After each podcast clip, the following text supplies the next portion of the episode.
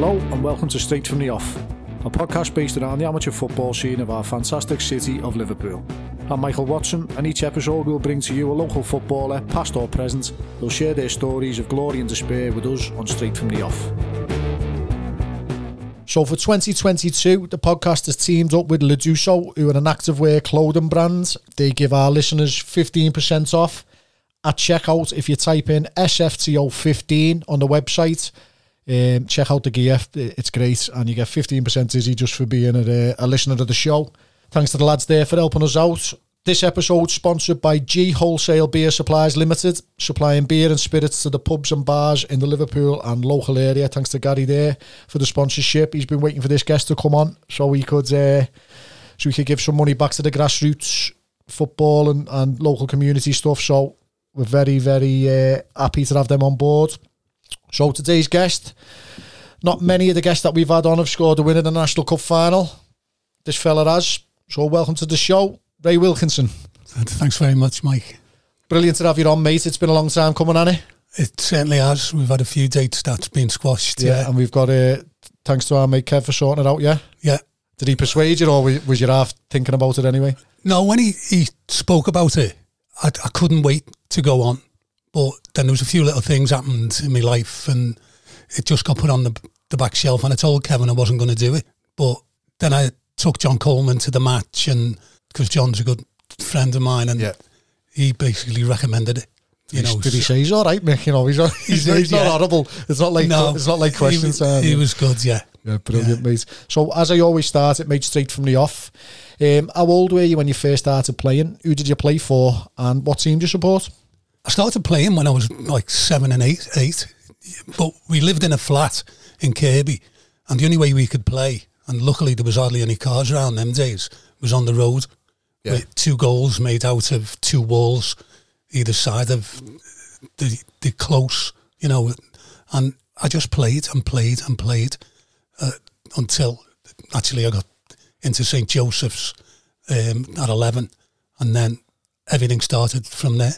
So proper proper street footy when they say about oh street footballers, that was like in the road footy, dodge, yeah. dodging cars. Yeah, and then when we actually got moved out because there was seven children in a flat um, with my mum and dad.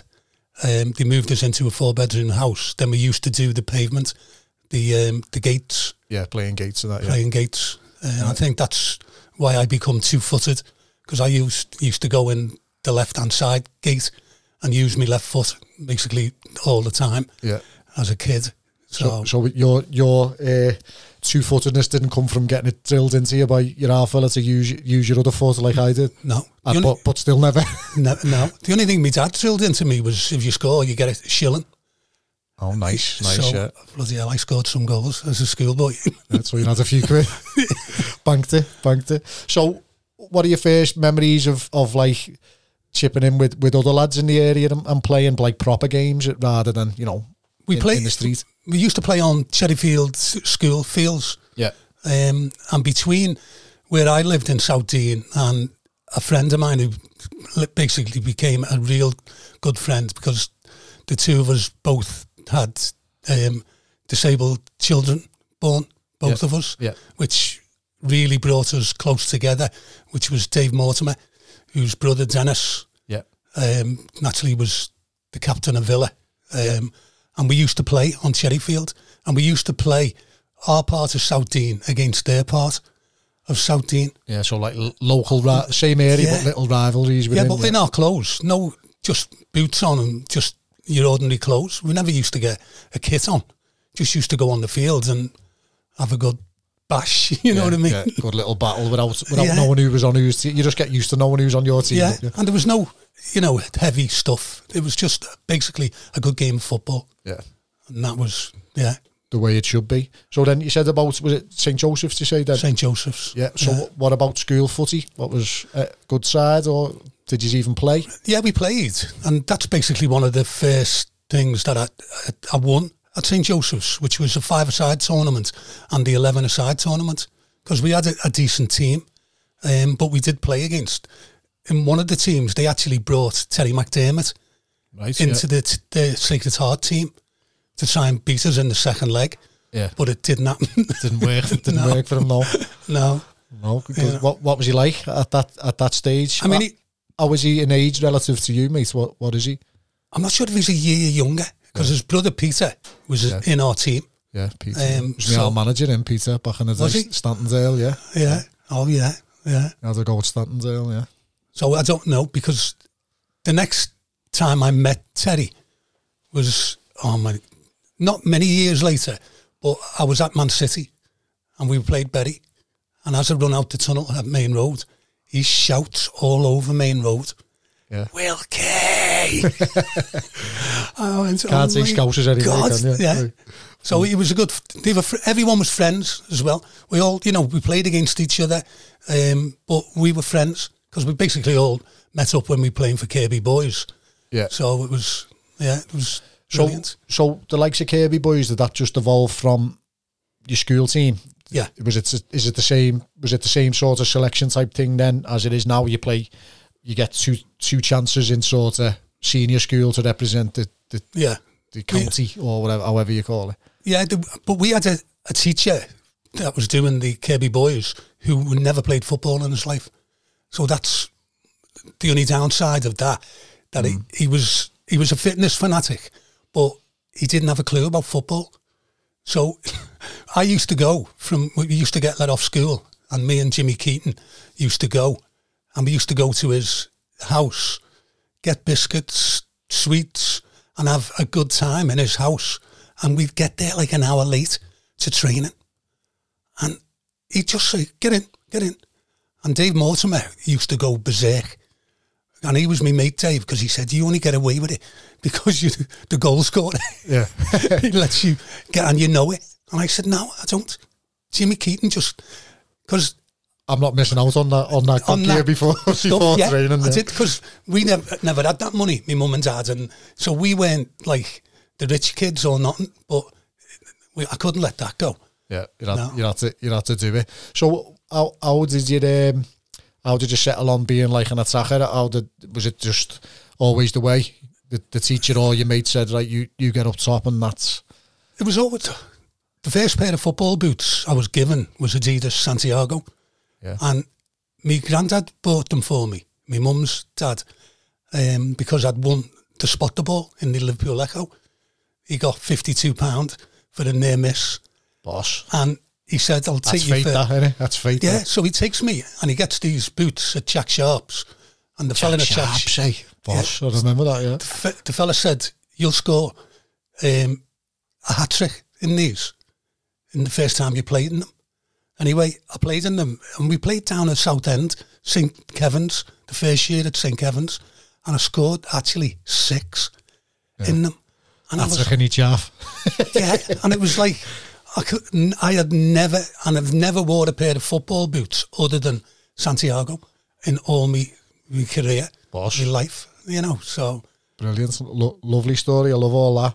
So, you, you obviously knew where the net was as, as a youngster. Was that at, attracting the likes of the schoolboy teams and, and local Saturday and Sunday teams? Yeah, because there was one Sunday team, um, Willow Albion, Yeah. and they were the, the nice lads of the Kirkby Newtown League, because all the others were bullies and they'd kick seven kinds of shite out here. Yeah. You know what I mean? And they would.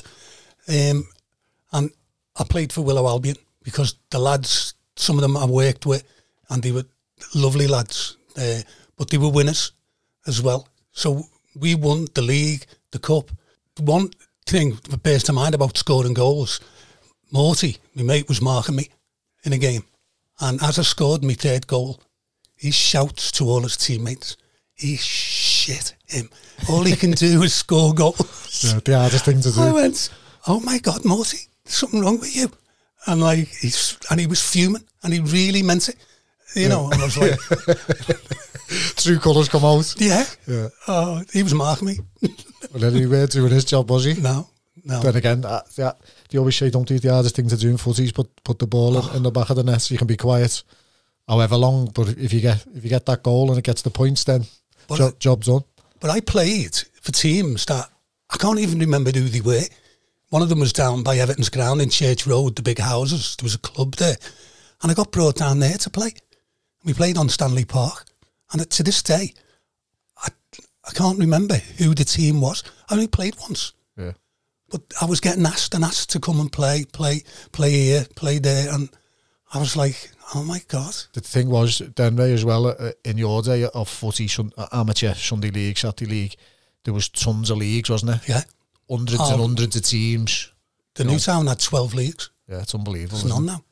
How, how many, uh, how many, like, clubs fall by the wayside over over the years? But you know, back in the day, there was however many in the, the Liverpool Sunday had eleven divisions or whatever. The business houses had eight, or and then you had the Bootle Jock, you know, the Kirkby Newtown I know, yeah. leagues all leagues all over the shop.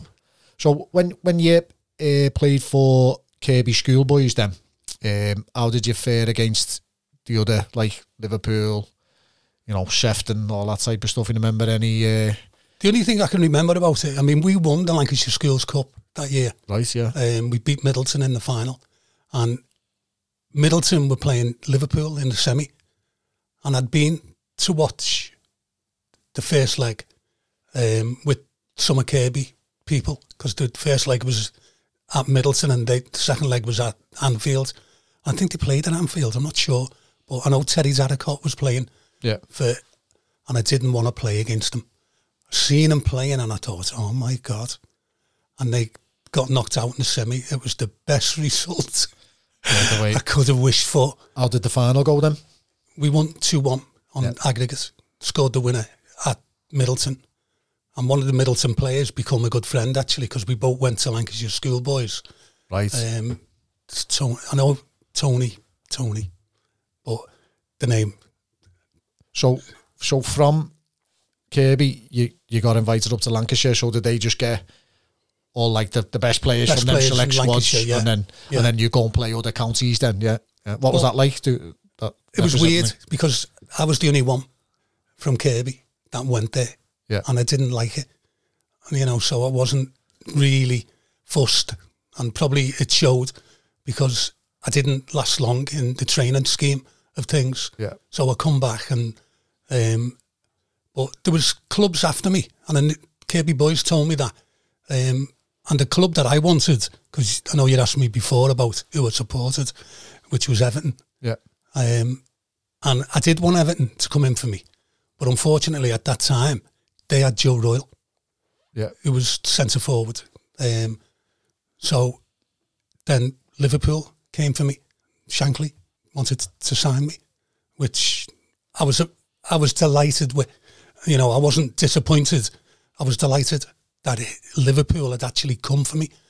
Um, So how, how does that how does that pan out? How do you how do you find out there about stuff like that? Interest from Liverpool and days. Was I was staying on school. My mum made me stay on school because she she thought I was cleverer than than I was. so you had a kid as well. yeah. and she, but I, I was good at some subjects like maths and science, and but no, it wasn't for me. But my mum was determined that one of her kids was gonna go the full hog, and she picked me. Yeah. Do you know? And um, and with Liverpool signing me as a schoolboy, they couldn't go any further. Liverpool, so there was other clubs. Blackpool come in for me, Preston, uh, Burnley, Man City. Who told you that I was playing for them at one stage. No one, only Blackpool are told that I was on forms for uh, Liverpool, and Blackpool bloody had a baby. Do you know what I mean? They said, "Oh my God, we can't go near you." Yeah, you can't do that. Yeah. No, um, So what did you do? Just send send like a letter to the house, or send someone around the house to, to say we're interested in your ear, or or how does it how does it come about? In, in it come sort- about in school. They Yeah, called so they for let me you know in through school. the school. Yeah, yeah. Um, but when Blackpool wanted me to sign pro right away, when we told them, my dad, because we were up at Blackpool and my dad told them, um, and they said, you, you need to get his release from Liverpool. So we went down to Anfield, me and my dad, to get me release. And Shankly's words, and I'll never forget them till the day I die. I'm no letting you go, son.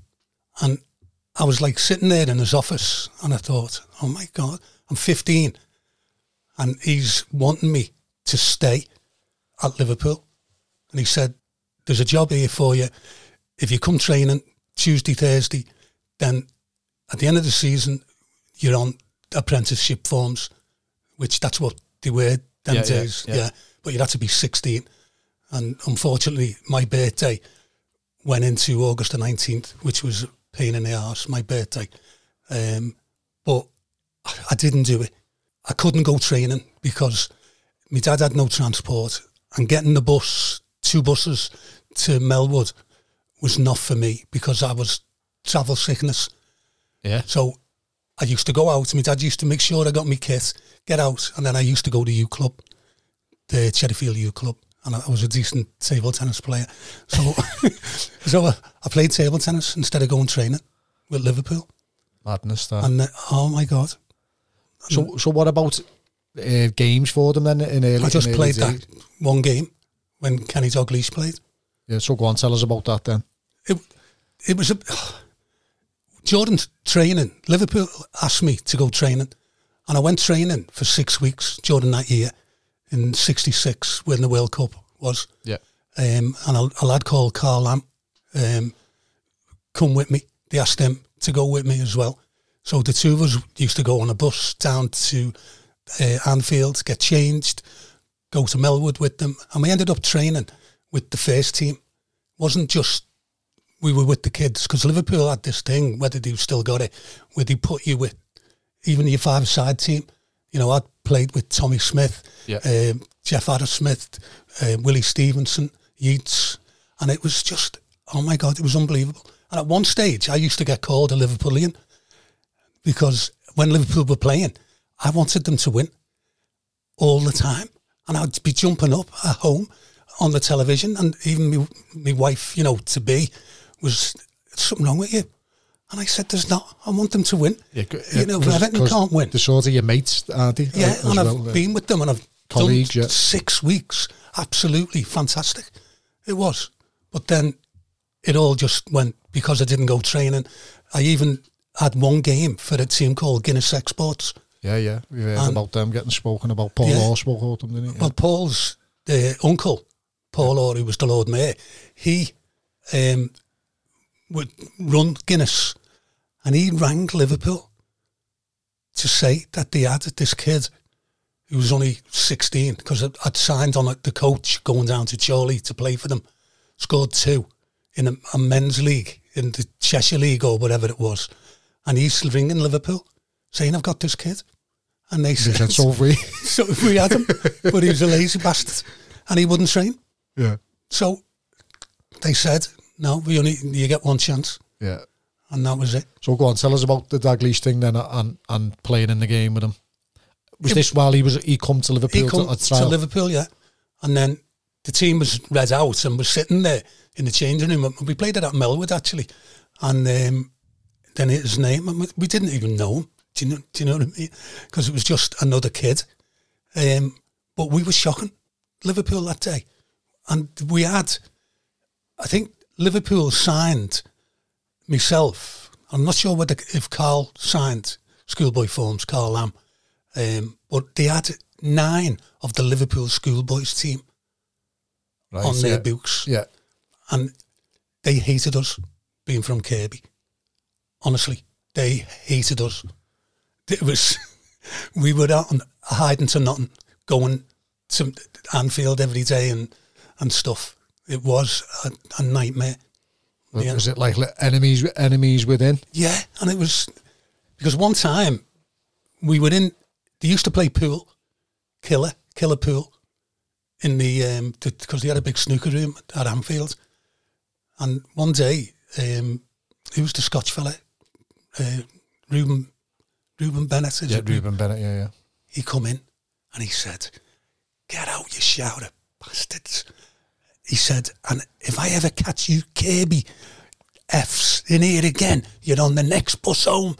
So we were like shocked that he actually, you know, pulled us out like that. Anyway, a couple of weeks later, Liverpool were in action on abroad, and they'd come in for I don't know, they weren't training, I went in because I was on my own. Carl Am never come down to training with me. So I goes in the snooker room on my own and I'm just throwing the ball across the table. I wasn't even parting it with the, the, the queue, Just asking about. just messing, waiting for the, you know, ever to go. So next thing, someone said, "You've missed the coach." And I looked round, and it's Ron. This is everything I tell you today is true, honestly. In case people will say, and it was Ron Yeats. He said, "What's the matter, son?" I said, and I was sitting, crying, that I'd missed the coach, and he said, "Come on, get in." And he took me outside, and he's got this big Yankee car at the time. He said, "Get in, come on, we'll get there. Don't you worry." And he did. He freaking flew along Queen's Drive, got to behind the coach. Coach pulls up. He said, "Hang on a minute, hang on, because I know when the staff go out, so they'll be gone by the time I let you go." And he said, "Go on, run now." Running as if you were on it. Yeah. So he looked after you. So yeah, and then I played against him for, when he was playing for Formby, and it, he said, "Hello, big man." I went. I was shocked. I said, "Ron, oh my god, I can't believe you remember me." So it was like, oh, just amazing, you know, having that experience, especially the six weeks, Yeah. and each. If you were sitting in a in a space, one of the first teamers would come and sit by you. They wouldn't leave you on your own. So they they really looked after you. You know, it was So what what happened to what happened to Dalglish then after the one game? Did not He- impress or no. Just, I don't think anyone impressed that day because we were awful. We were. I can't even remember having a shot. You know, in the game, um, and we were absolutely awful. There's not many of that Liverpool schoolboy people made it from that era. You know, there was, and there was a couple of Kirkby boys, but they were older, like the Toomey and Kevin Marsh, people like that. Um, they because Kirkby boys didn't have good teams until we come ab- about, and then Tomo's team come about two years later. yeah. Um, so it was, yeah, it was. Well, if I can go forward till three years ago to my Liverpool experience, because I got asked to come down to Shankly, as I say, um, and my dad had to take me down to him, and Shankly was going mad and saying, you know, I'm not going to let you go. And then he he said, "Can you sit outside, son, while I speak to your dad?" Right. So I said, yeah, of course. So I went outside, sat there, and my dad comes out 10 minutes later, doesn't say anything. He doesn't tell me a thing. And then my dad died maybe 20 years ago. Um, and then three years ago, before my mum passed away, my mum brought me to one side and said, Did your dad ever tell you what Shankly said to him when he asked you to go outside? I went, Mum, how come you're telling me this? She said, he said to your dad that you were going to take the place of his centre half, who was on as not as Lazzy's, but he only had another couple of seasons to go, two or three seasons, whatever. And you would be getting made from a centre forward to a centre half Yeah. and taking Yeats's place. Bloody hell. And to be honest with you, when my mum told me, I, I cried I, because I thought, oh my God, Dad, why didn't you give me that opportunity? You know what I mean? To to do that. To get converted. and to play for Liverpool. Just, but I, I don't know. I just So did, were you, was your heart sort of already set on Blackpool then? Did you want to go? Did you want to speak to Liverpool, try and get that sorted so you could go and play for Blackpool, or did you just want to go and play anywhere? I just wanted to play anywhere then. Yeah. Um, because Man City, every time I went to a club, something happened. Um, City, I got sent off in Manchester because playing for my mates that were in Manchester because they wanted me to play for their Sunday team while I was at City. So I did, and I got sent off for violent conduct. And then as I'm walking off, the, the chief scout says, "We'll be get in touch with you, Ray. Um, that's not acceptable." And we were only playing Everton on the Wednesday at Goodison Park in the Youth Cup, and I missed that game through that. Nightmare. Burnley, I went there. Um, Martin Dobson was there at the same time on trial, and a Welsh fella asked me to go and have a drink. I said I don't drink, and I didn't drink. He said, "Oh well, come on, there's a snooker hall by where we're staying." So I went there, but he got me a shandy in a pint glass, and I thought, "Oh my!" And then we got called in the next day. He got sent home. Then I got told to report after training. And all the lads, the Geordie lads that were there and everything said, oh, they want to sign you. But then they sent me home. So, what did you think you were on the ale? Yeah. Yeah. He didn't even give me a chance to explain. Nightmare. You know, so it was just everything was, and then the Preston one was I was on a four week thing there. I told the school, uh, or I didn't tell the school. I told my mum the school had let me go, and then the school come to knocking on the door two weeks later, Where, where the bloody hell's you gone? and then expel me, expel way. me, yeah, because I was supposed to be staying on. So they said you can either leave or we expel you, and he said okay, yeah, and then my dad had me up against the wall, get a job in two weeks, or you're out. No way.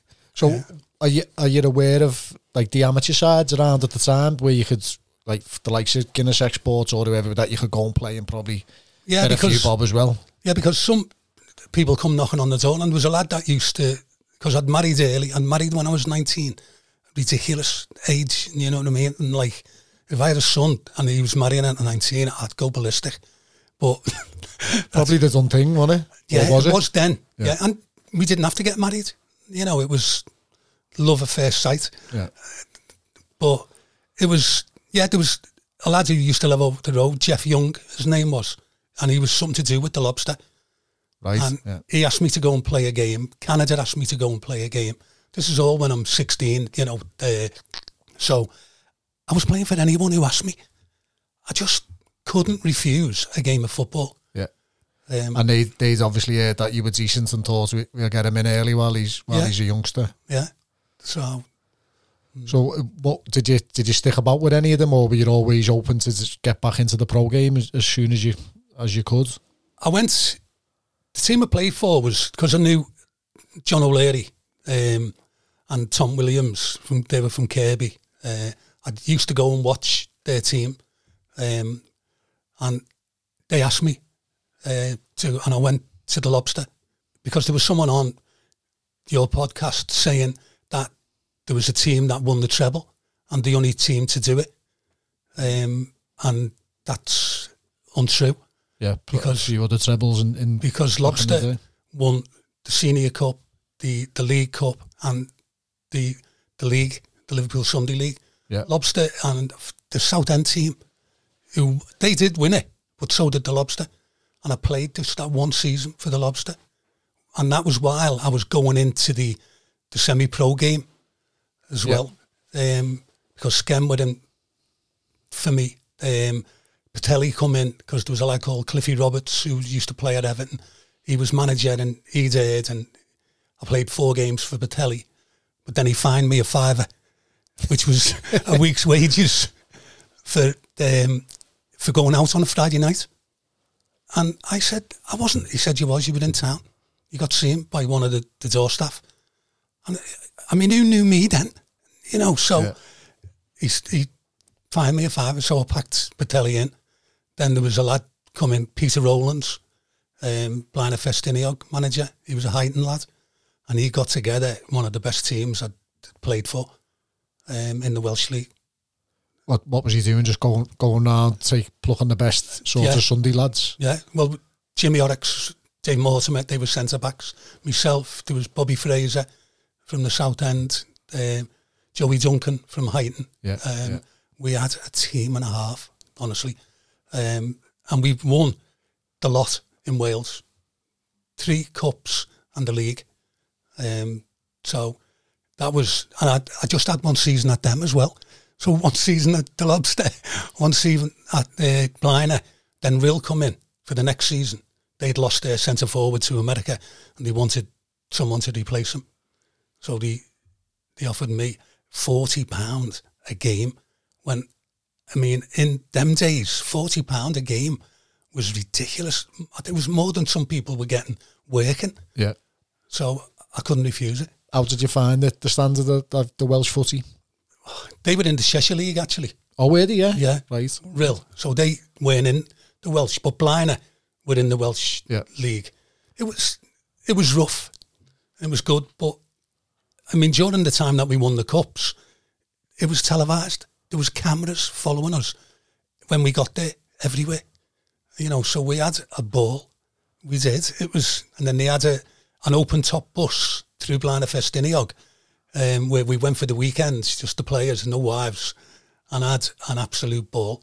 Yeah, it's a proper celebration. Oh my god! so Yeah. were you scoring goals throughout Oh. where- wherever wherever Yeah. you played? Not not an, not an issue, no, No. matter what what you, what the level was. No, and I'd turn and I'd just hit it, and they'd be flying in here, there, and everywhere. Honestly, I could I could score, and I could flame on out. I could head a ball.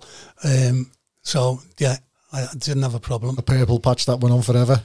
Well, one of the one of the funniest things um, about uh, and it was the lobster where I'm playing with a lad called Ben Foster. I don't know if his name's ever been mentioned on here, but he's a bit of a legend in like John O'Leary is. Um, ben Foster was unbelievable, and he was such a nice person, and I was alongside him, and the lad who used to keep all the scores and everything was bloke called Harry Scott. And Harry worked at Everton for years on the, the door at Bellefield, then Finch Farm. I think he passed away a couple of years ago. But he'd never told me who was leading goal scorer. And I used to ask and ask and ask. And he'd say, oh, Ben's well ahead of you, right? You know, so, and then eventually me and him ended up sitting on the same row in Everton.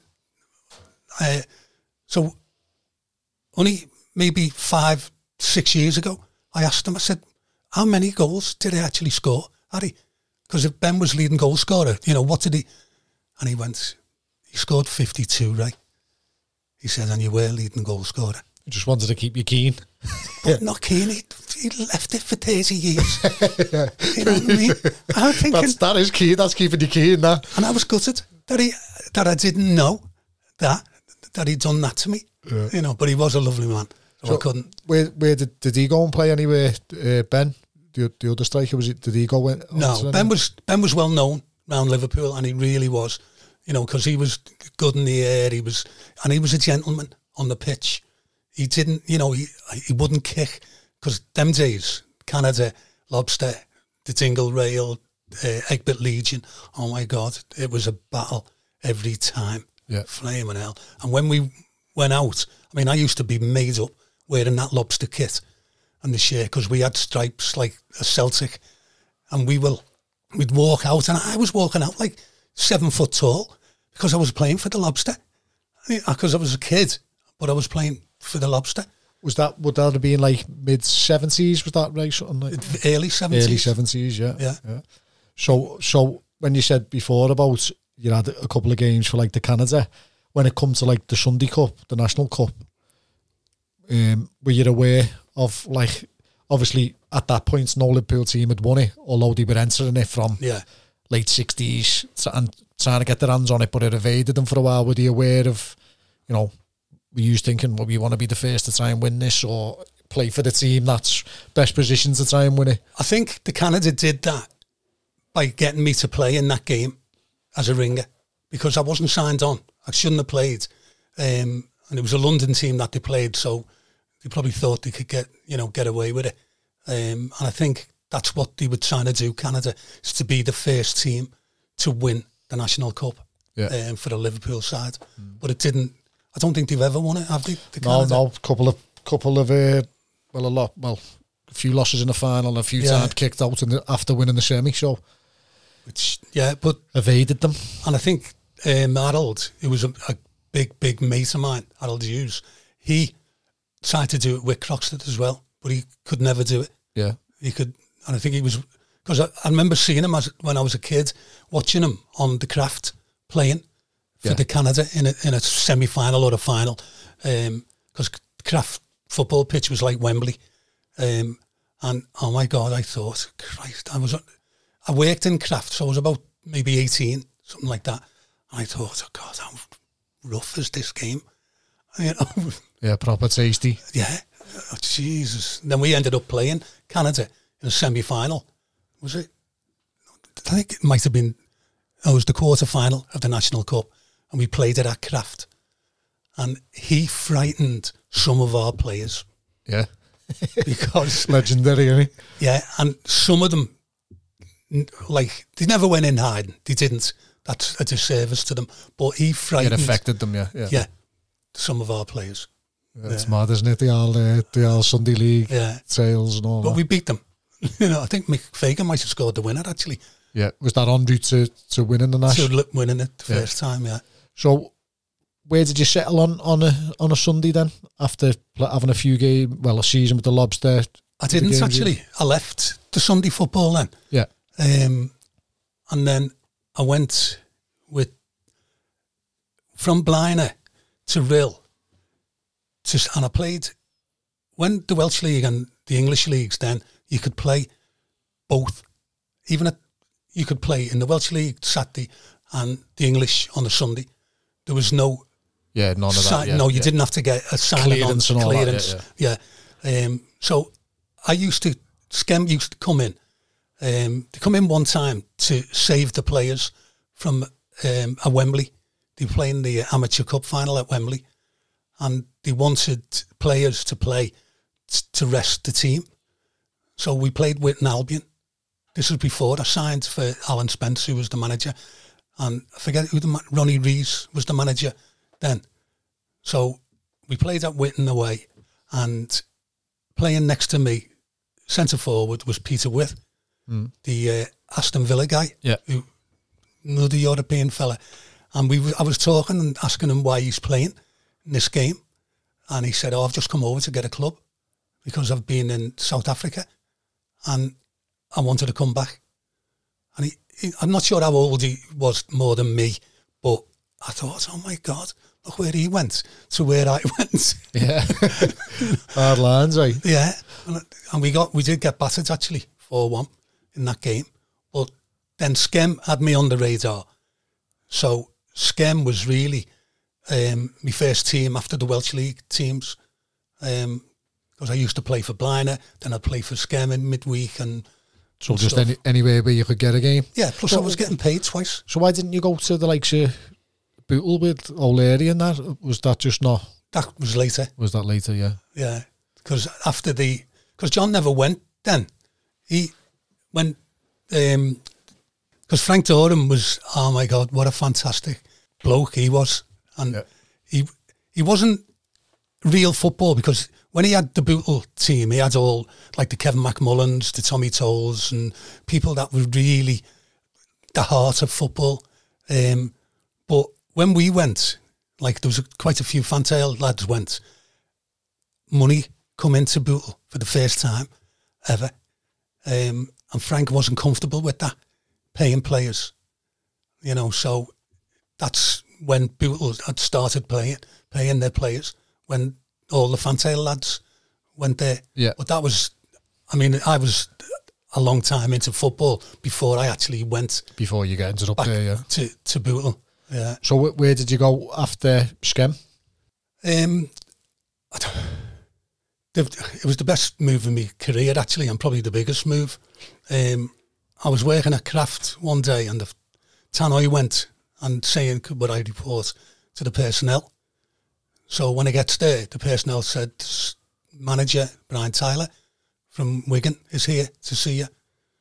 So anyway, I went there and told me that he'd arranged the transfer with Skemp uh, and that the fee, he'd paid the fee uh, to Bill Gregson. So everything was done and they'll have a car at Skemp tonight when I get there. Because I never drove till I was like 30 odd. so everyone was driving me around everywhere. Yeah, getting lifts off the boys. Yeah. So when I got there and to scam Harry McNally, the story when I was playing for the Lobster, this is going back and it, it is it does include scam this because I was playing for scam as a non-contract, um, and we reached the final of the Lancashire Senior Cup, and we were playing Wigan at Southport's ground on a Monday night, and we were playing the Lobster on the Sunday in the final of the not not the Senior Cup but the League Cup, Yeah. the League Challenge Cup, and I was playing for Lobster on the Sunday, but no transport. I was getting taken to Skem, but there was no one to take me. So Harry Scott come up to Skem. The gates were open, and Harry McNally was taking us training. Alan Spence had stayed in uh, Cumbria that night because we'd played up there, and he had family up there. So he got Harry to bring us in training on Sunday morning. Who trains on Sunday morning? You know, and I, I know why he did it. It was to keep me from the game. So did, did they know? Had they, had they found out that Lobster were playing in the final? Yeah. So Well, it, yeah. anyway, Harry's shouting me and pointing to his watch. So I'm like, Harry, I've got to go. He said, if you leave this ground, you are not playing tomorrow night. So I just walked and then went and got my clothes in the changing room and got in the car. And then we were meeting at a, at a uh, restaurant in Burscough on the Monday before the game. So gets there and Spenny, Alan Spence called me out right away and said, I need to talk. He said, I can't play you. I said, are you having a laugh? He said, Harry has made it that I can't because he shouted uh, in front of all the players Yeah, can't that if face, you leave yeah. this, she said, I can't do it, right? So getting back to Harry McNally, when he gets to training, he said, you're going tonight, we're going to come in, they've paid for you. And I said, who are you talking to? I said, I'm going nowhere. I said, I'll go where I want to go, not where you're sending me. So he was like, you can't do that. You can't. I said, I'm doing it. I am not going. So I walked away and just sat there. And Jimmy Orrocks, Sil Nolan, they said, Ray, come here. Come outside. And I said, said, you can't do that. I said, flaming hell, we're going to come in for you. And you, because you've got a cob on with Harry McNally over what he did, you're gonna, that's going to spoil. Yeah. So I just, I thought, okay. And I went, I went to Wigan. Uh, they had the press there and everything. It was just a different ball game. Different level. Yeah, oh yeah. my God. Yeah, it really was. So uh, these obviously watched you playing and, and Well, no, I scored two against them. right. So in, And- in that, yeah, Yeah, and that's why not playing in that game. When I get to Southport, Kingy sees me, John King. Um, you're looking forward to it, and I said I'm not playing. He said you're injured, and I said no. Dropped because I played for the uh, the Lobster yesterday. He, he went. That was it was yeah, made up. yeah, and they did. They beat Skem five five one, something five or five nil. I think. I don't think we even scored because I'd run them ragged in a game at Skem on New Year's uh, Day or Boxing Day, and there was thousands on Skem on the old Skem ground. Oh my God, it was delightful. Honestly, so they were happy to to see that you weren't playing. yeah. So when you got there to, to Wigan, what what again? What how did you adapt to like the standard of footy then? I was quite comfortable with it. Actually, the only thing I wasn't comfortable with is me co-striker was one of them strikers that, do you know what I mean? If he, if he was struggling to score, he would still have a go and not pass to you. instead of give it, yeah, Yeah. And I remember we had a conversation and Wigan had been beat the season before at Wembley in one of the, the cups. And he said to me, I wasn't bothered about getting beat. He said, I scored our goal. He said, so to score at Wembley was unbelievable. And that was okay with me. And I thought, I never said anything to any of the other lads because there was a lad called Fred Molyneux who was on Liverpool's books for years. And he was my mate. He used to pick me up. Another way I used to get taken. so Fred was my mate. And I never said anything. I thought, I couldn't say that to your teammates that one of them is only interested in his own, like, selfish. His own importance, Yeah. yeah. I thought, no. But he was a good player. John Rogers, centre forward, South Ender. So what what was um what length of contract and that was it? two years. Yeah. I got off them, but it all went pear shape when uh, Wigan should have got in the league because we beat everyone. We won the Northern Premier League, and we were playing Wimbledon. In a, it was a two-legged game. We got beat actually in the two legs. That's when Wimbledon come up Yeah, they made their way into the the football league. because Wigan and Wimbledon went for the vote down to the FA headquarters, but Wigan put pens on the table with Wigan Athletic, and and there was a voting system. So as soon as the FA people went in and sat down, they just went, "Sorry, get this off the table," and there's no vote. Wimbledon are elected to the. So we were going on the training on the Monday because we were going to Italy on a, a end of season tour and games we were playing over there, and everything was cancelled. It was it was in the paper actually. We got the paper on the way into training. So do you like relying on getting in the league? Yeah. So most of the the big earners were bombed, including myself. You know, so they just went a different way then Wigan. So what what are you thinking there when when that sort of coming to an end? Are you, are you still looking at Yeah, I was getting in the league, or are you are you happy to just No, I'm just I'm happy to do that because Morecambe come in, signed for them. Macclesfield come in, um, they met me at a bus stop. You know, honestly, I'm like I'm not sure when I even started driving. I was about 36, you know. So I was like, but and even like Skem had me on non-contract forms, and Macclesfield, the lad met me at the bus stop. He come up. Um, we went to the Suites Hotel on No de Lanks there. yeah. That was called the, the Cherry Tree. Um, and he said that he, you know, he was going to sign me as a pro, and I didn't want to go pro because I was playing for Lobster, so no one was taking me as pro, and Skem knew that. So Spenny had said to me, "If you go, stay as amateur, and then at the end of the season you can come back on a free to us, and then they get no money, and we've got the money that they're giving. They were giving Skem money for me, and I wasn't contract." So yeah? So they didn't have to. so he told me to do this, stay non-contract, and then you can come back. So when I met the lad, I said, "Can't you give me the money instead of Skem?" So he said, "I can't do that. I wouldn't do that on Spenny."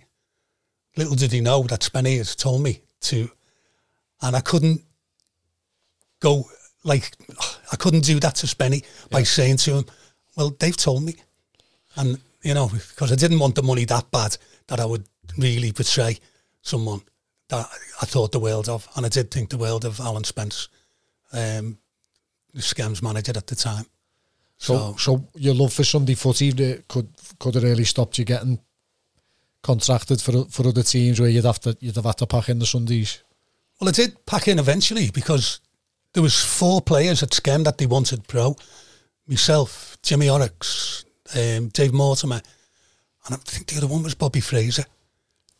And we had a charity game at Skem on the Sunday, um, and they were giving us the money signing on fee that day. Now I'd negotiated on my own, nothing to do with the other three, a hundred pound signing on fee.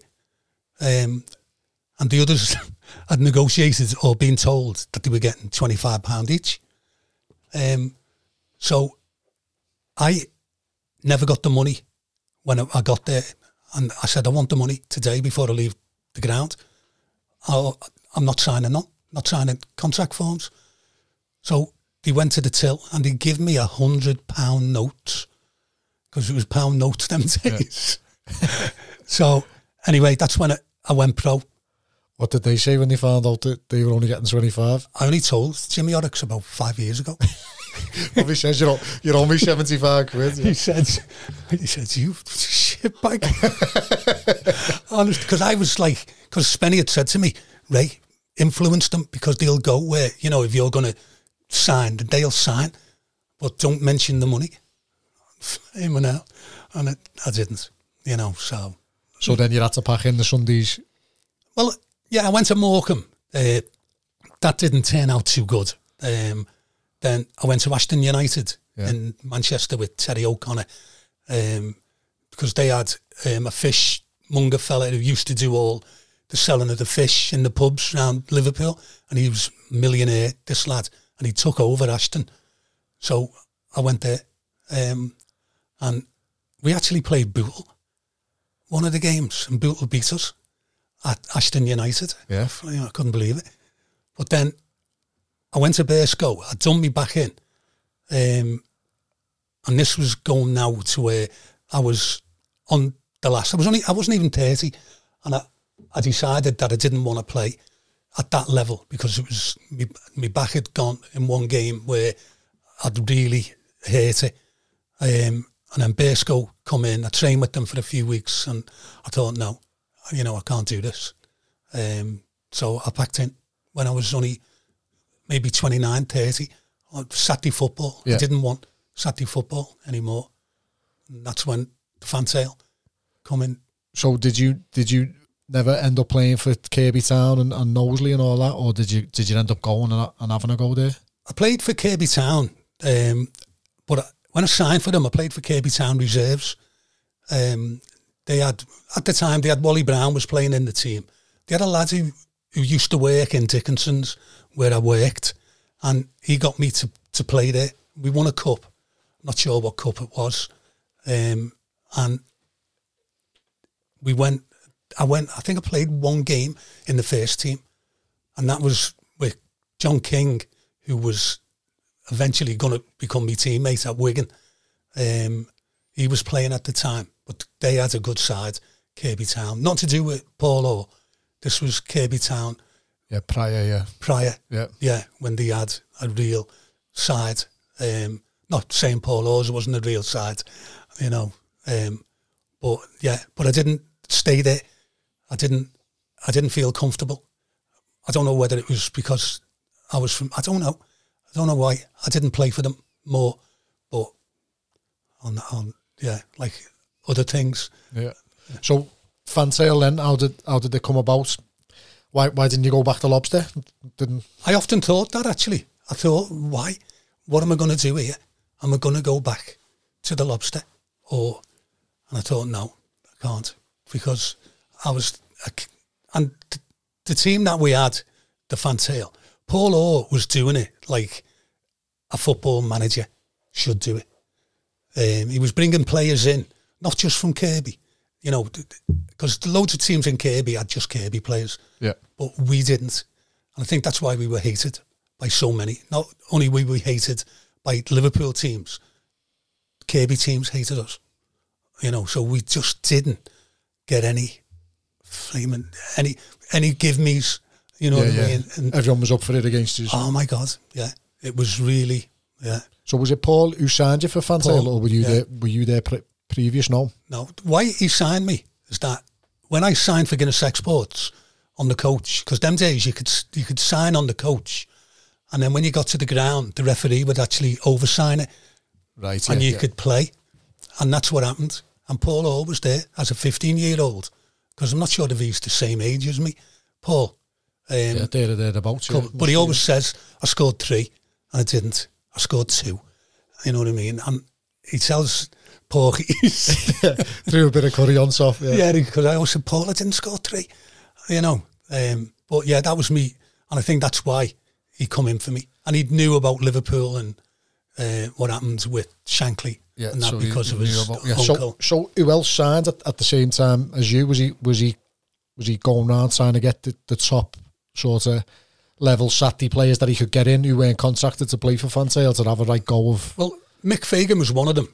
I- don't think Mick come, like, when I got there, I think Mick was, then there was John Moran, uh, Keith Saunders, Cliffy Wolf, who'd come from Liverpool. Yeah. A few of the lads, Mick was at Liverpool. yeah Um, so it was, no, he just built that team and he built it round the Kirkby lads. John O'Leary, John Connors, Jimmy Orix, Sil Nolan, and myself. You know, so we had, the backbone was Kirkby, but then we needed the class. And the class come from, not that we didn't have class, we did, the class come from outside and we did have, and, and as I said, we were hated. It used to annoy me. It really did. you know, because Harold was one of them who's like, and he he would come, he come in the Kraft and got me tannoid. And he, I said, "What are you doing doing this?" He said, "I want you to play for me." I said, "No." I said, "I'm- "I'll never play for you. I'm with the Fantail." And he, he was, oh, he was just, Adamant. he wouldn't give in. And I said, no. I said, you've got Alan McDermott playing for you. And Alan's my mate, by the way. I said, you've got Alan McDermott playing. I said, he blew Jimmy Orix up the other week overplaying when he should he should have been at Skem and he was playing in a semi-final for South End team. And everyone said it was Mac, Alan McDermott that blew Jimmy up. The old uh, Scouse rumours, eh? Yeah, and because no one blew anyone up them days. You didn't, you know. And, all right, you might get beaten, want to blow people up, but no, no, definitely not. So you're you're then aware that Fantail have got a really strong team. You, you know, obviously, look at what's around you. You've been added in, into the mix. Um, Oh. When when Lobster won the National Cup the year before yous, was it sort of like I, no, maybe I- I should have went maybe I should have went back to Lobster? That's why I was gutted because it was the next season. It was the season after, and I went to watch them in the final. Actually, it was at Southport. Um, I forget who. There was a few of us went. I never drove, by the way. Yeah, But um, the, the the scorer of the goal was Tony Williams that day, yeah, Tony Williams. Yeah. and he never played. Didn't he know? No, It's right. he never played. Tony, um, and Tony was the Tony Williams who was at the Lobster when I was there. So they must have signed him as an anomaly or whatever. Um, so yeah, So uh, it was it was three two. Did it end up three two? I think it yeah, did, Yeah, yeah. was three two. Yeah. So you've watched the Lobster win it. Um, Quinny, who, who Paul often said he tried to sign for Fantail, but he, he wouldn't come across. He, he's the first uh, Scouts captain to lift it. Are you thinking to yourselves, we need to get our hands on this next next year? Yeah.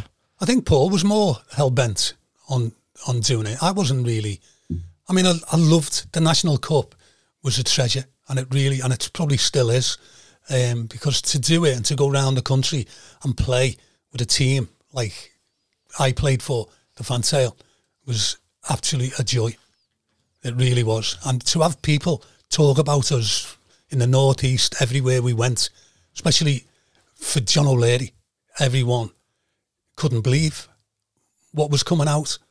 But when he come out and when he performed, oh my God, what a player. And he used to shut people up, you know, in Yeah. what they were saying before the game. People thought they were onto an easy game. Seeing the likes of John coming out and his pucker jackets, his big worky jackets Yeah. to warm up. And then just turning the magic on Oh him, my he couldn't believe it. he was unbelievable. He really was. So so then getting your hands on, on the National Cup not only once but twice. So first team to retain it. I know, but the first time, no one said about me back and all that. My back was still, and um, someone done me in at the Sefton Park. We were playing Dingle Rail or one of them, the South Enders, and someone done me big style in me back. Uh, in the back, it would come up. I went up for an header, and someone had come in with the knee, and I ended up in hospital. So Bad I- one. yeah, Must have been Pennell or Woodcock for the two Oh. One of two. I knew them really well. Yeah, I know. But I ended up on traction because used to put two big sandbags and because me, I got a slip disc.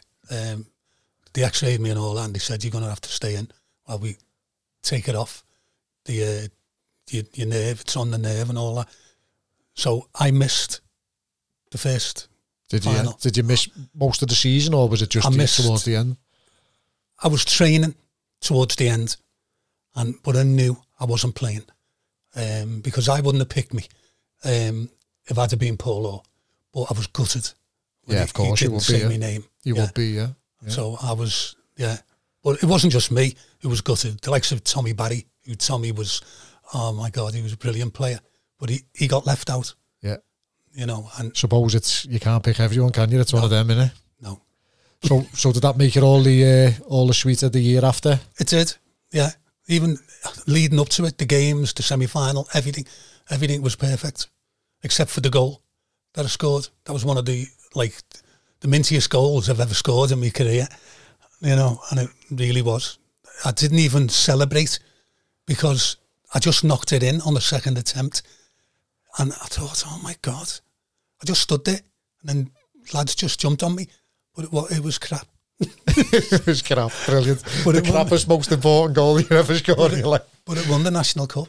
I yeah, know. brilliant. But when we we spoke to Paul, he said like some of the performances in the earlier rounds, quarters, Oh. semis were unbelievable, and then he said the final always seemed to just be obviously they were both one 0 and they just seemed to be like tense, and you know maybe the occasion got to people or or the other teams just stifled Oh, or whatever.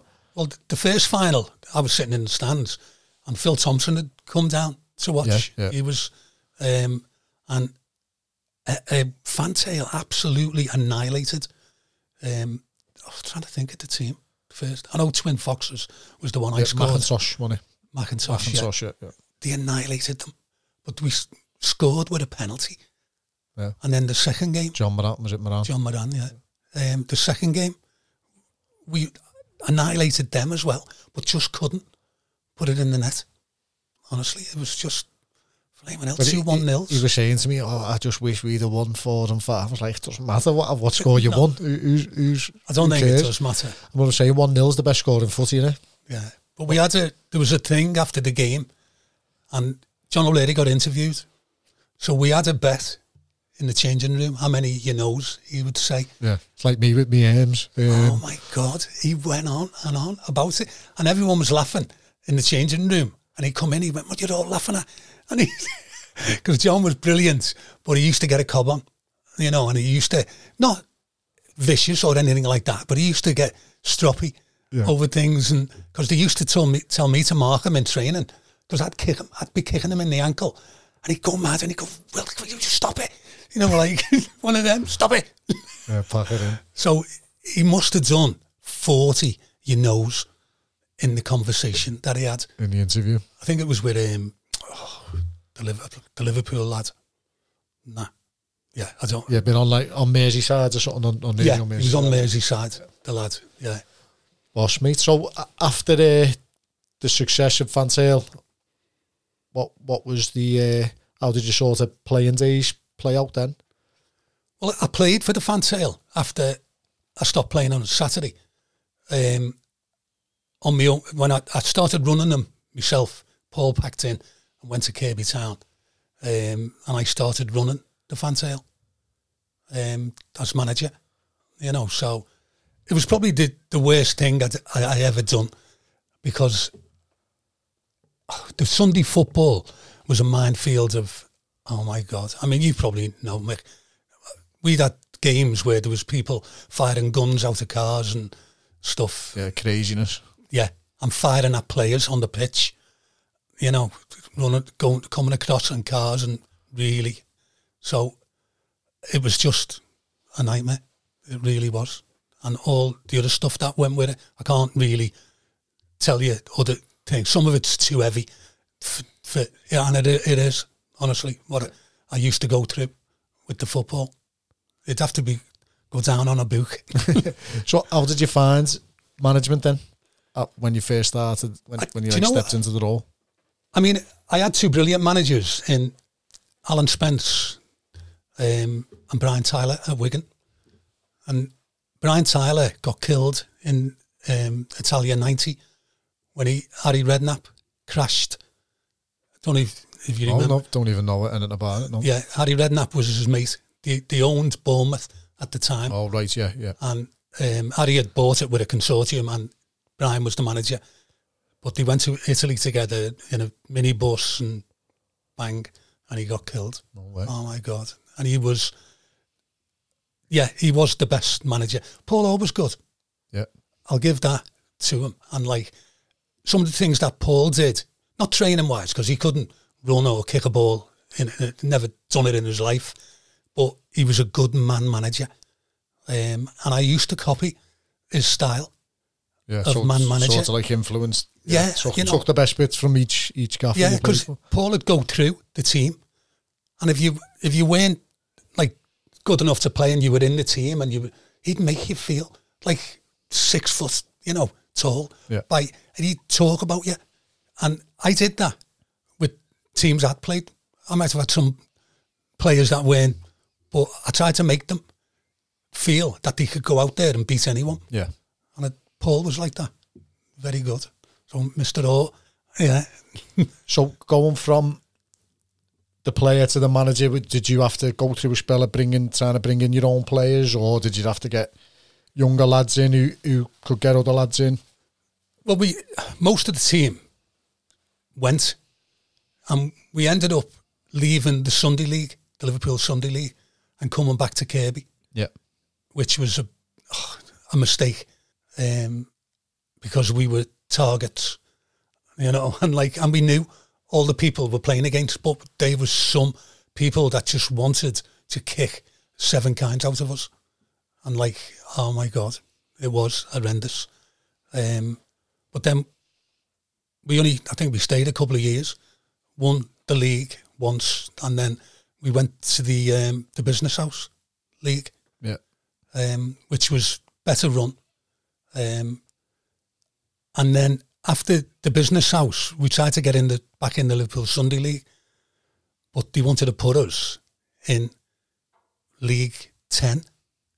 Yeah, something's off like that, yeah. Yeah, Take you that long to get up to the top. yeah. So we stayed in the business house. Never, never went back to the Sunday League. So who were the who were the rival teams at that time then when, when you were in charge? Croxteth were one of them, the main one.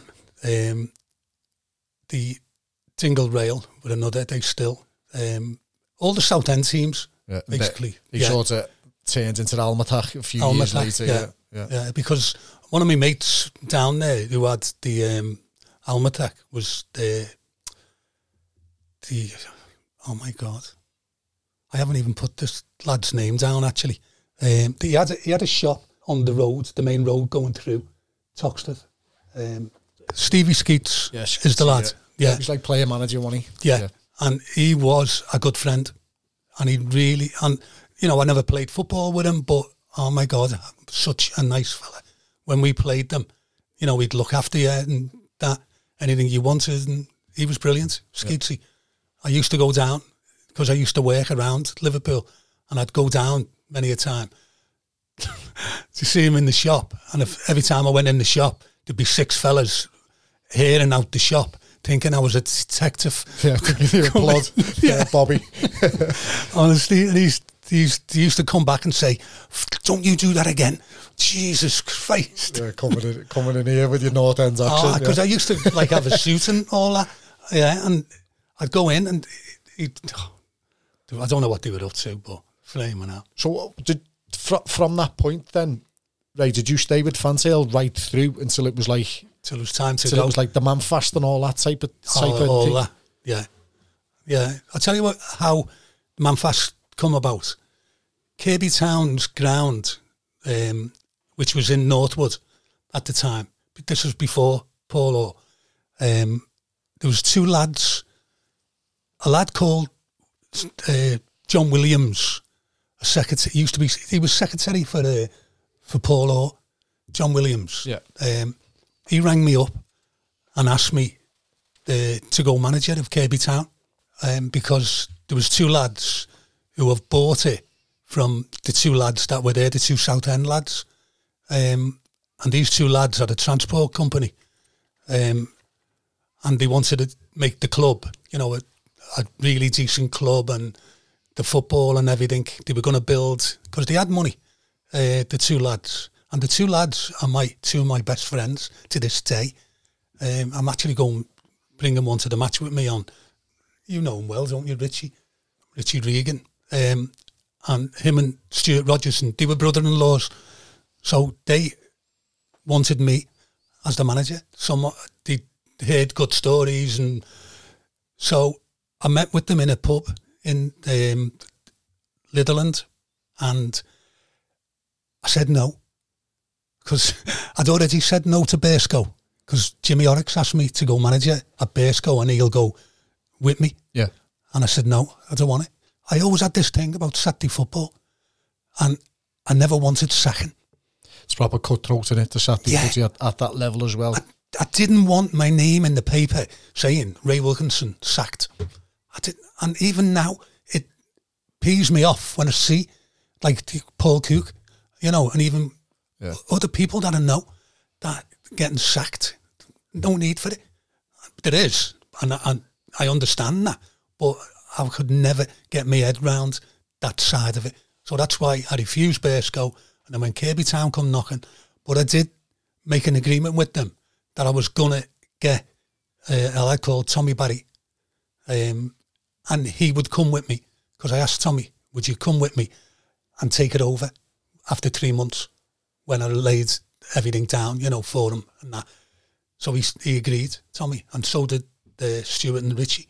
They said, "Yeah, no problem," and I said, "One other thing, I want sponsorship for the fantail every year." From and it was Manfast. They had the company called Manfast. Right, okay. So they sponsored us, and we we did have the best of everything. I took the lads out of it at the end of the season. We went, we spent money on them because Manfast give us money, and we didn't have to do any fundraising at all. You know, so these two lads, who one was a season ticket holder at Everton or a, a lounge holder, and the other one was a box holder at Main Road. Right. So the two really good friends. So where did that that um, Mode Force Boulevard? Where did that come into it? When was that? Were they just a completely separate team? Uh, Was was Gary running them? Was Gary McGowan running them? What were they called? Mode for I can't even say it properly. No, it's something. Yeah, it's a Something Kirkby thing, Boulevard, isn't it? isn't it? Yeah. Something, yeah.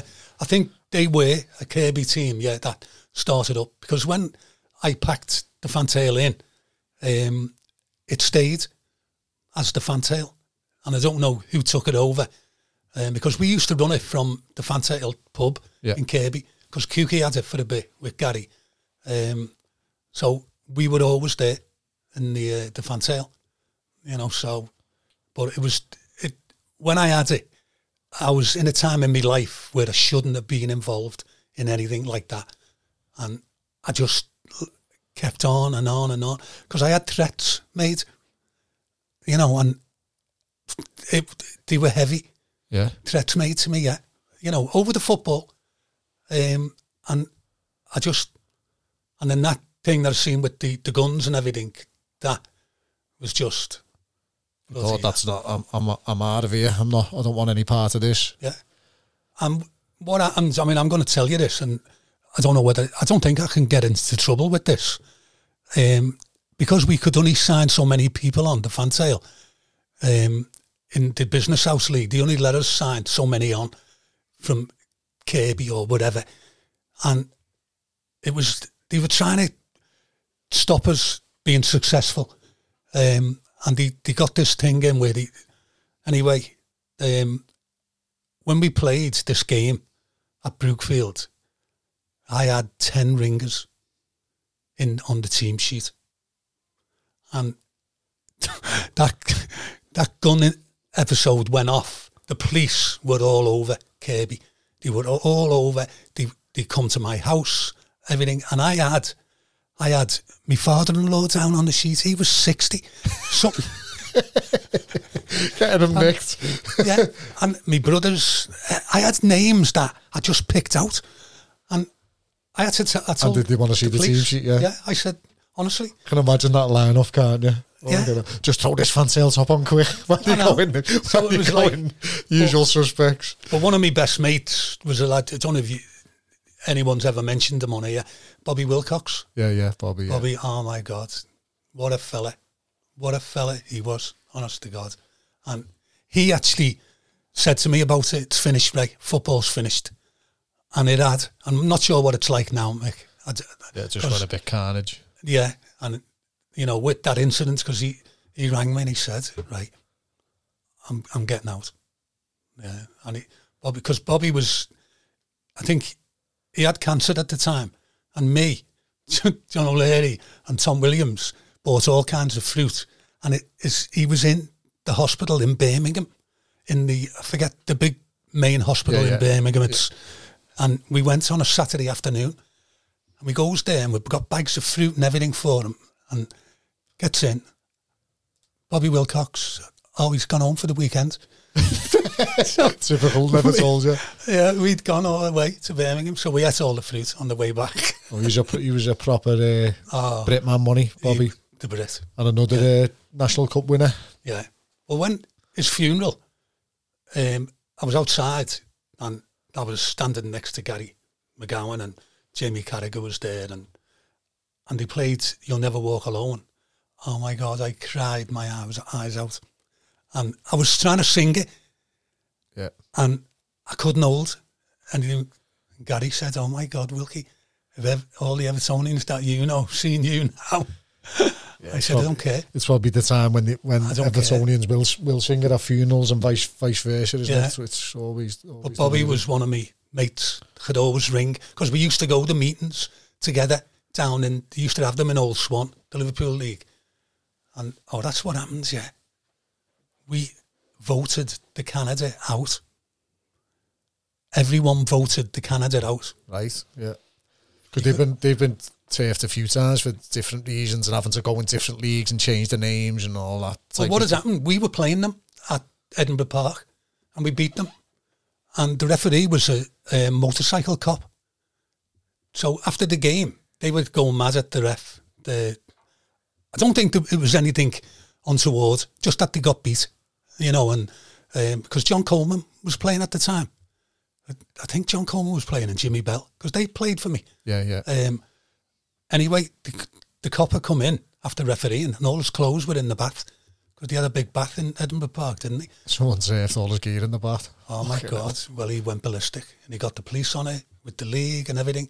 So the league had a big emergency meeting and it was to throw Canada out because of this incident. So was that when they went to the they went back to the business hours? They went to business Yeah. houses, yeah. Yeah. And there was only one way teams were told to vote, and that was out. So Jimmy Horrocks was our secretary, and Jimmy said, I can't vote, Ray. We can't throw them out. I said, Jimmy, you've got to. You're being told. It's a mandate. So he said, oh. and Jimmy was like that. I mean, I was like that, but you don't go against your league committee, you know, because the league would have folded. There would have been no league. And he ends up getting back in there eventually Yeah, anyway. yeah, There's, eventually there's, they're ways, back. there's ways around it, isn't Back there? in there, yeah. Yeah. So So when when you uh, when you were in charge and, and sort of the younger lads coming through, you spoke about like a few of them have been on, haven't they? So Billy Kelly and Darren and oh I always speak about Dean Early, how good Dean was. Um, he doesn't get the sort of Oh, recognition. was- I think yeah. he, he was brilliant. He was. I mean, the team that we had, and you were saying about who, who got to the final of the National Cup. There's a team that you played for No, no, not none of the because no one that I played for got there. No, we got to the final. Uh, we played it in Middlesbrough, the game, and we were brilliant on the day again, 1 0. And O'Callaghan scored a whopper of a goal. And Billy was signed on for us under Billy O'Callaghan because he was playing for Prescot Cables at the time. And Prescot Cables had a little fella manager who used to manage Skem for years. Um, yeah, um, I know you mean. Tommy Thingy. Oh, his name's evading me. yeah, Yeah, I know what you mean. Yeah, he was the manager. Um, and Billy told us that they'd put the contract in the safe. He'd signed the contract and it'd gone in the safe, which they used to do yeah, years time, ago. Yeah. And then you pull it out if you have to If them. you want to go, yeah, put you on forms. Um, so we played him under his name right the way through. League games, Billy O'Callaghan. And then we got summoned down to the FA.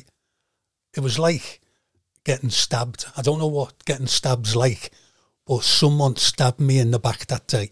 Yeah, that's how I felt. Yeah, And it was, there's a lad who does commentary on the, f- the football, used to play for um, Man City, Steve uh, Brown, is it?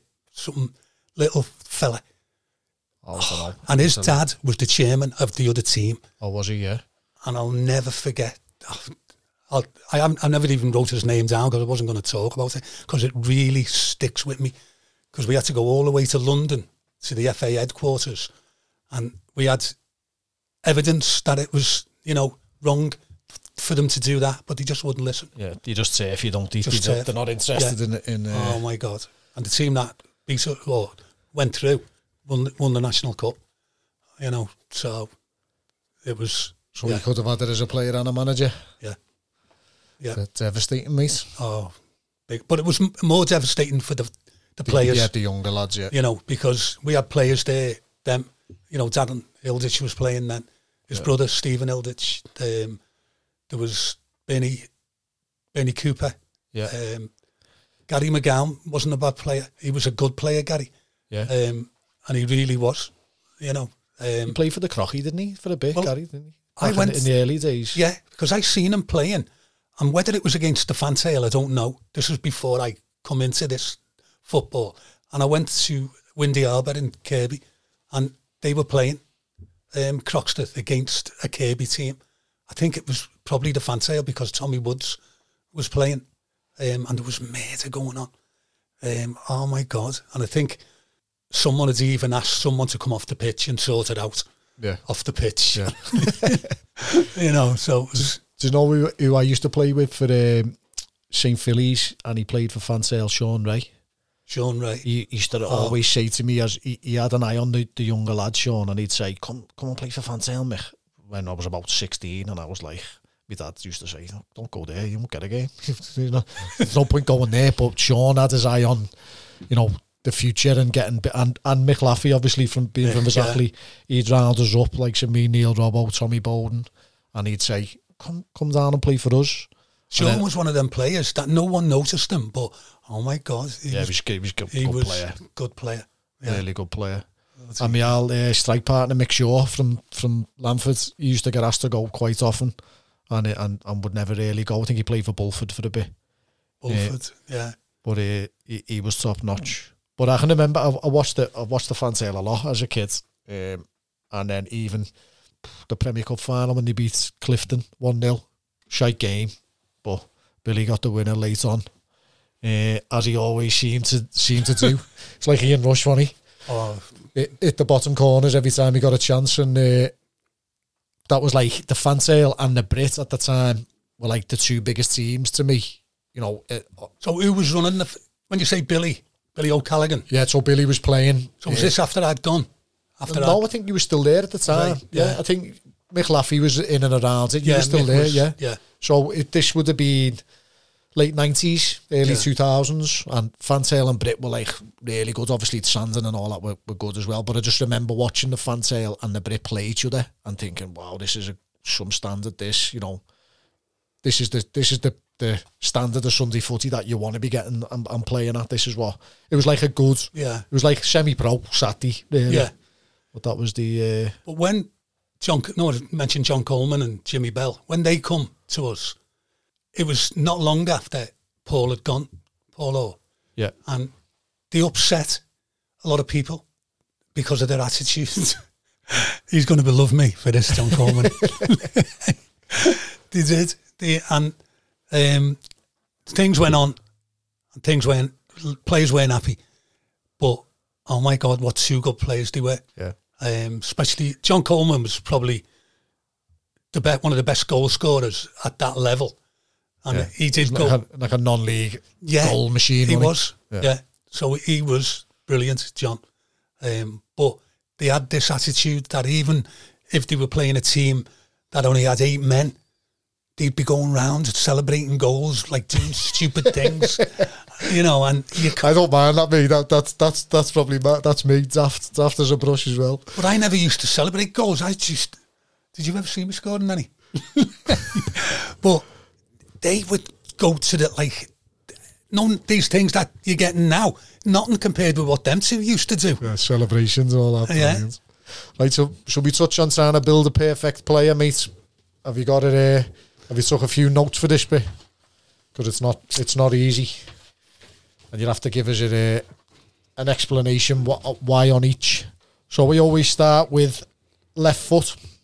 Well, it's a lad who played for the Fantail for me, um, and he was probably one of the most underrated la- lads because he was so quiet.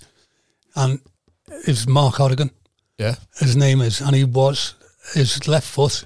I mean, I was going to say Davy Clark actually, um, who played for the Canada, Yeah. um, because Davy had it, but Mark was brilliant because I did. He played for me for quite some years, but I only ever seen Davy Clark a few times. Yeah, so top notch. What what type of what type of uh, peg was it? Did, like like power or was it all like no, he was he finesse? was finesse. yeah, yeah. Mark, yeah, he really was finesse. What about right foot? Well, there's only one, uh, Mick Fagan. Yeah, loads of people said that like his range was Yeah. unbelievable. My God, could he hit a ball, flaming out? Was it was it like was his everything passing range, Yeah. goals, long distance. Well, when you see the likes of Liverpool now with uh, Van Dijk knocking them balls over, Yeah. that's what Mick was like. But is it go like an arrow? You know what I mean? There'd be no like that. Is it, it was like getting fired out of a cannon. Yeah. He really was absolutely unbelievable, Mick. What about touch? Oh, there's only one, and that's John O'Leary. Yeah. um, absolutely unbelievable. Um, he could bring a ball down. He could do anything with it. He, one of the, the things I've seen one time, we, they were playing Croxteth before I went there, and two lads come in either side to do him. And I looked and I went, oh my God, I shut my eyes. And them two collided with one another, and John just come out. Like a ballerina. Harold hit the roof. He went ballistic with them because they'd missed them. Yeah. Well, was he just? Was it one of them where you, you thought after time, "Uh, how's he how's he playing at this Oh. level? He, do you know what? I mean, I used to go to the match with him and we'd go to away games and that. He was such, he was the nicest fella that you could ever wish to meet in any circumstances, football, out of football. He was just, and I mean, people say, oh, there's no such thing. All right, he mightn't be a le- but he was the best ever footballer and person. You know, John O'Leary Yeah, for me. can't pay a better tribute than that, mate. Um, skill Again, that's goes hand in hand. Touch Yeah. and skill. with John because you know what? I used to go on runs if we had a free kick anywhere. I'd just, or he'd point and I'd just go on the run and the ball would be on my head or it'd be at my feet where I'd just tap it in. Anywhere he wanted in. it to go. Yeah. And, and it was just, honestly, it was just, unbe- he was unbelievable footballer, skillful wise. And, he, there was one, I mean, skill, this, I think this is skill. A lobster had a game in uh, the Wavertree playground and we were playing a team that was really rough and Tommy Nesbitt was fighting with everyone and, and then we won the game with two penalties. John took the first one with his right foot, sent the goalkeeper the wrong way. And then he took the second one with his left foot and sent the goalkeeper the wrong way. Yeah. And oh my God. And beat extra save with, with Yeah. both feet. Boss.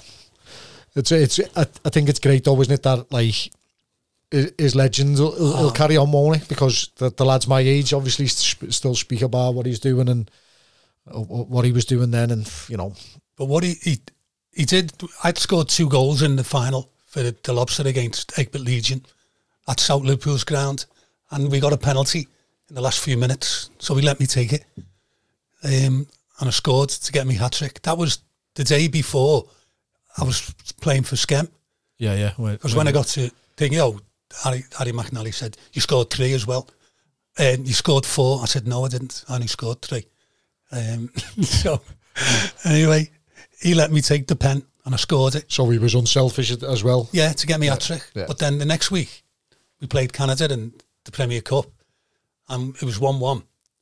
And he asked me to take the pen. We got a pen. And he said, You take it, right? And there was only about 10 minutes to go. So I said, Okay. And there was still there was thousands there at South Liverpool's ground. Anyway, I missed it. I was like, Oh my God. So he said, Oh, don't worry about it. You know what I mean? The lads must have been. Um, but then just before the end of the game, Cross come over and I headed the winner. So I got out of the, the Got, crap. got out of the trouble. Yeah. Yeah, but I thought, why did you do that, John? being nice to you, and then he's putting you being nice in the in the game before, and this Yeah. time putting all the pressure on you. Who was the best in the air? Eden? I was going to put my name actually. Go on. If, no. if it's up there, it's up there. No, Ben Foster, um, my strike partner at the Lobster, who I didn't know was never scored as many goals for me as me. Who you always thought you were chasing, yeah. Yeah. What was he just hang up there, or He'd hang up there, yeah, and he'd knock it down, yeah, and I'd be running onto things, yeah, sticking them away. But yeah, I was going to put myself, but because I did score a few headers. What about speed? Who was the quickest?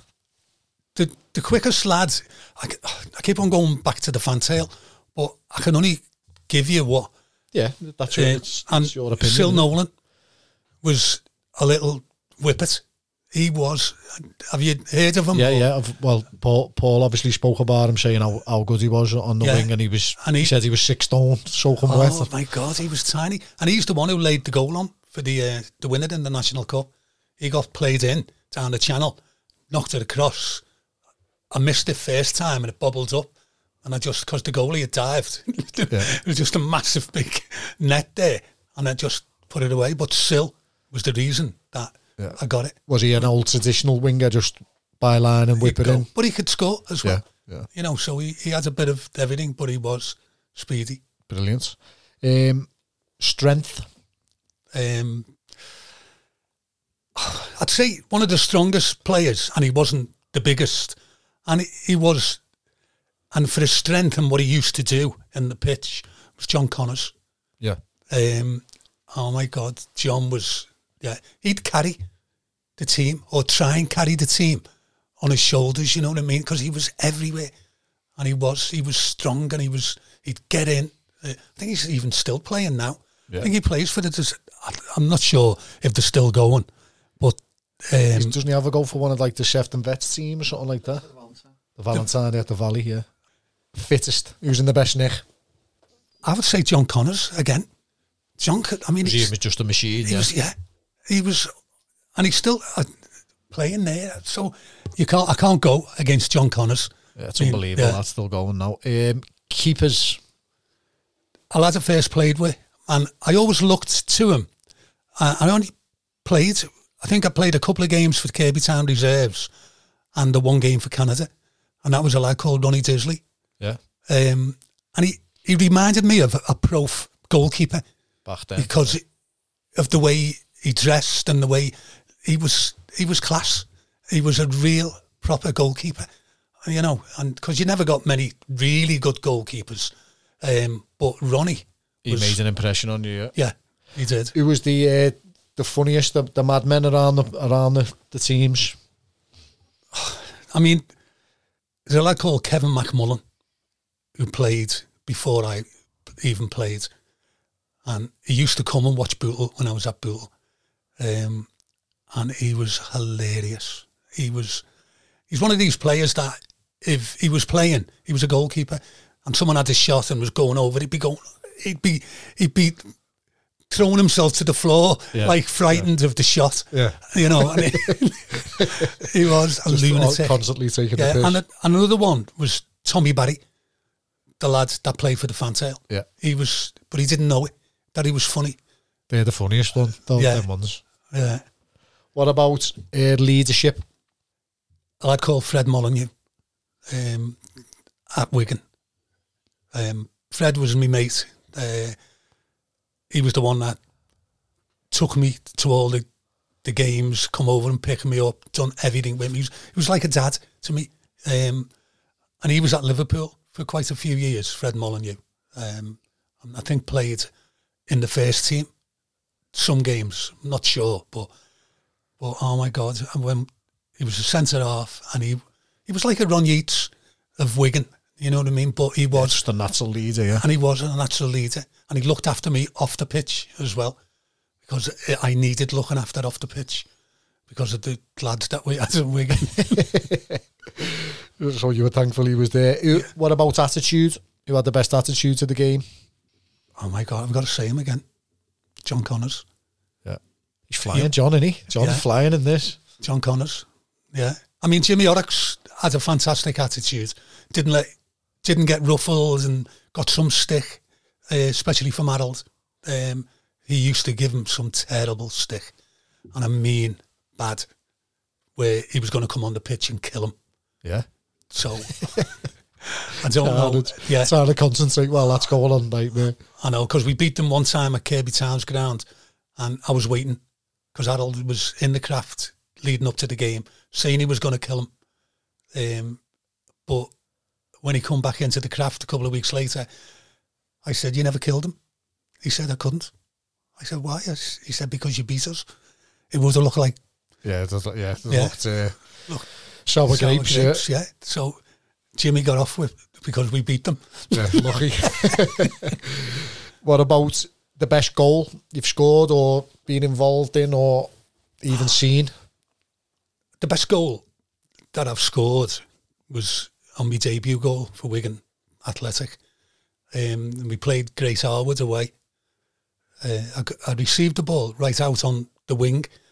I, come in a few yards, beat one man, but I was still way out, even past the penalty, not even on line with the penalty area. So I just left flight, and it went in the near post top corner.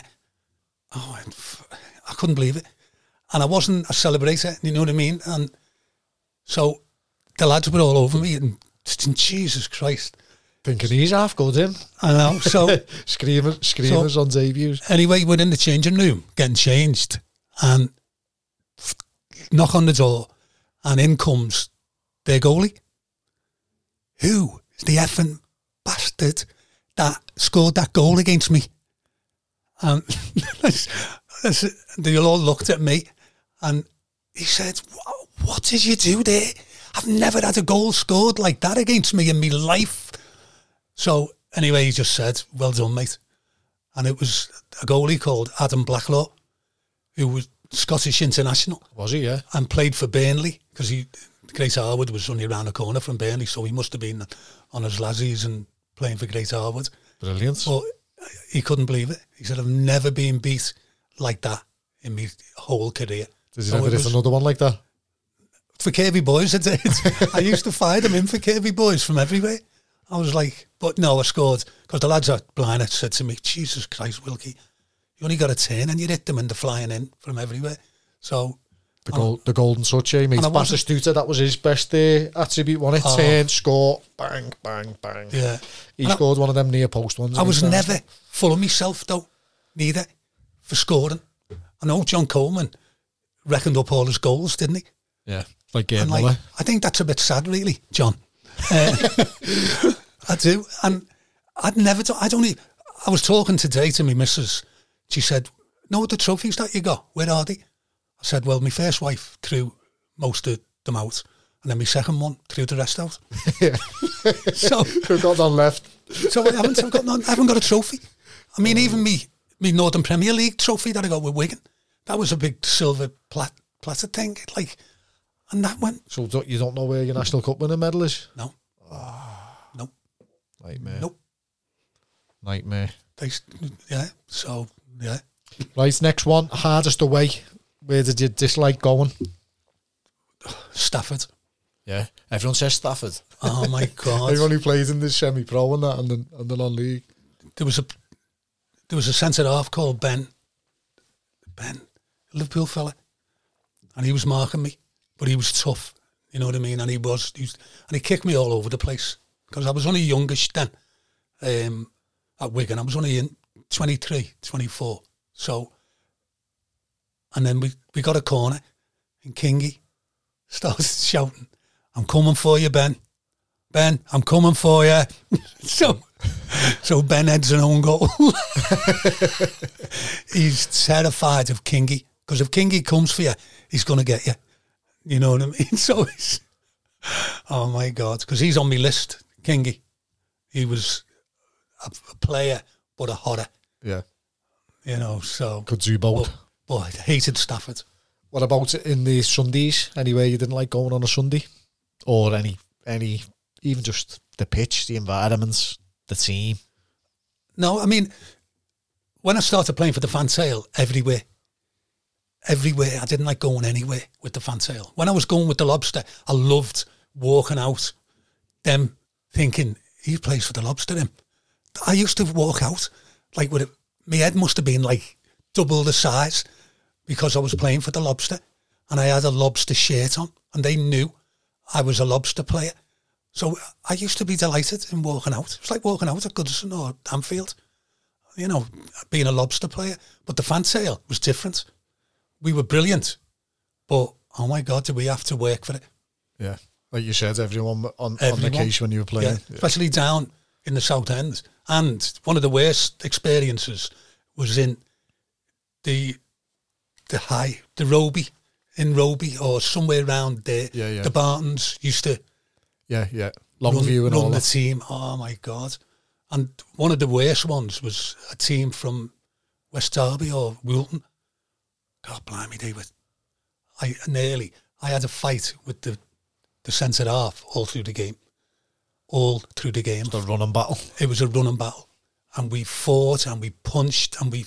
Oh my god! It was one of the the worst games I've played in.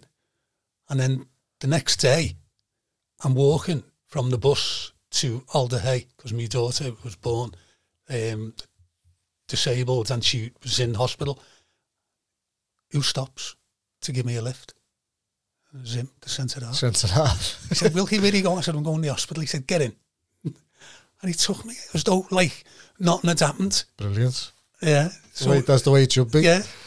I don't mind that. Right, so last last question, mate. Knockout pairs. Did you play knockout pairs as a kid, or wasn't that a, wasn't that a thing then? No, it wasn't Just it? more gates. Do you know what Yeah. it is though? It's you two against.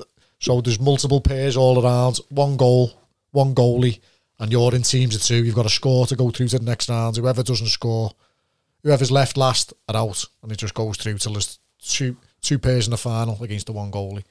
So you've got to pick someone to be your partner. No, might have been John O'Leary. Yeah. without a doubt. They wouldn't get the ball off him, and I'd scored all kinds. He'd just be knocking things into me. You you get the tap-ins Yeah, or the screamers, depending on which Yeah. which. Uh, yeah. No, John O'Leary. yeah, so, always.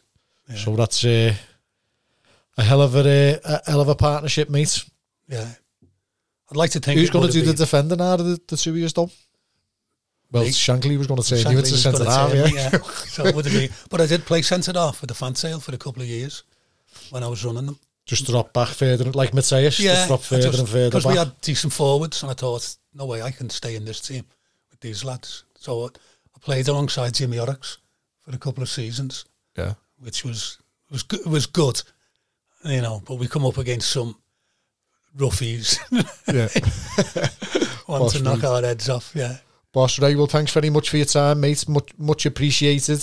Um, and uh, as I say, what a story, mate. Boss, oh, I think I've, I've missed loads out actually, because haven't I?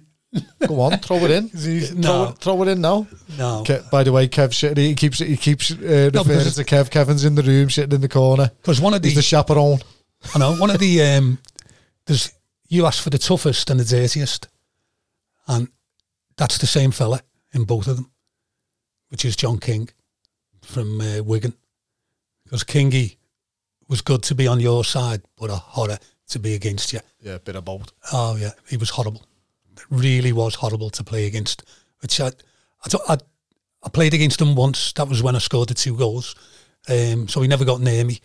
Um, and that's when I, I come across Fred Molyneux that game as well, which that's what, why Wigan signed me because I, I ran them ragged. You know what I mean? So, but Kingy was the toughest and the dirtiest, and not just tackling. He used to do things that I hated anyone doing, and if someone had done it to me, I'd have killed them. Yeah, red card, get off. Yeah, What all the old dirty ticks standing on toes, elbows. no, this was worse. You, you probably know what I mean. It's one of the, it's the worst thing that someone can do to you on a football pitch, Yeah. and he did it. I was injured for Skem at the time, and well, he he did it on this game to Mick Doherty, one of Kevin's friends. Yeah. Um. So you want me to say what it was? Yeah. He spat in his face.